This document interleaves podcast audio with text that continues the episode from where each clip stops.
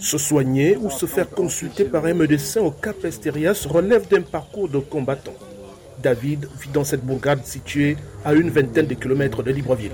Parfois, les gens qui sont malades la nuit, donc euh, les gens accouchent, tout ça, c'est difficile. Les gens sont souvent les morsures des serpents, les blessures, tout ça, les accidents. Parfois, c'est très déplorable. C'est comme ça. On va faire comment? À réhabiliter depuis près de 8 ans, le dispensaire du Cap Sérias peine toujours à remplir sa mission de prise en charge des patients.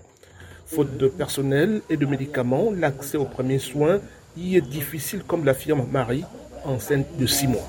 Pour les femmes enceintes, comme je le suis, s'il y a une situation qui m'attrape tout de suite, quand je vais aller là-bas, soit on va vous dire non, il n'y a pas de sage-femme, bien il n'y a pas de médicaments, donc vous êtes encore obligé de vous déplacer du Cap pour aller à Libreville. Donc j'interpelle les, les, autorités compétentes qui viennent au moins nous sortir de cette, ce genre de situation.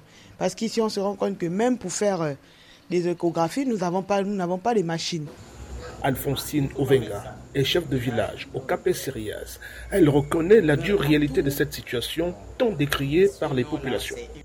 Il y a quand même euh, les infirmières et les sages-femmes qui sont là, mais s'il n'y a pas de médicament, on nous donne l'ordonnance pour aller acheter en ville, ou bien on nous dit de passer à l'hôpital euh, général euh, pour faire euh, tout ce qu'il faut là-bas. Pathologie mortelle non détectée à temps faute de matériel, mauvaise interprétation des analyses médicales, la liste des dysfonctionnements dans les structures sanitaires publiques s'allonge.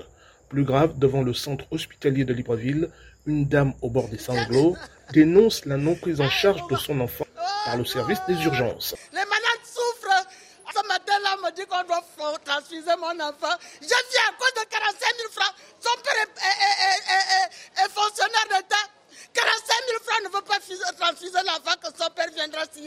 Face à autant de drames et de détresse, les plus nantis vont souvent se faire soigner à l'étranger.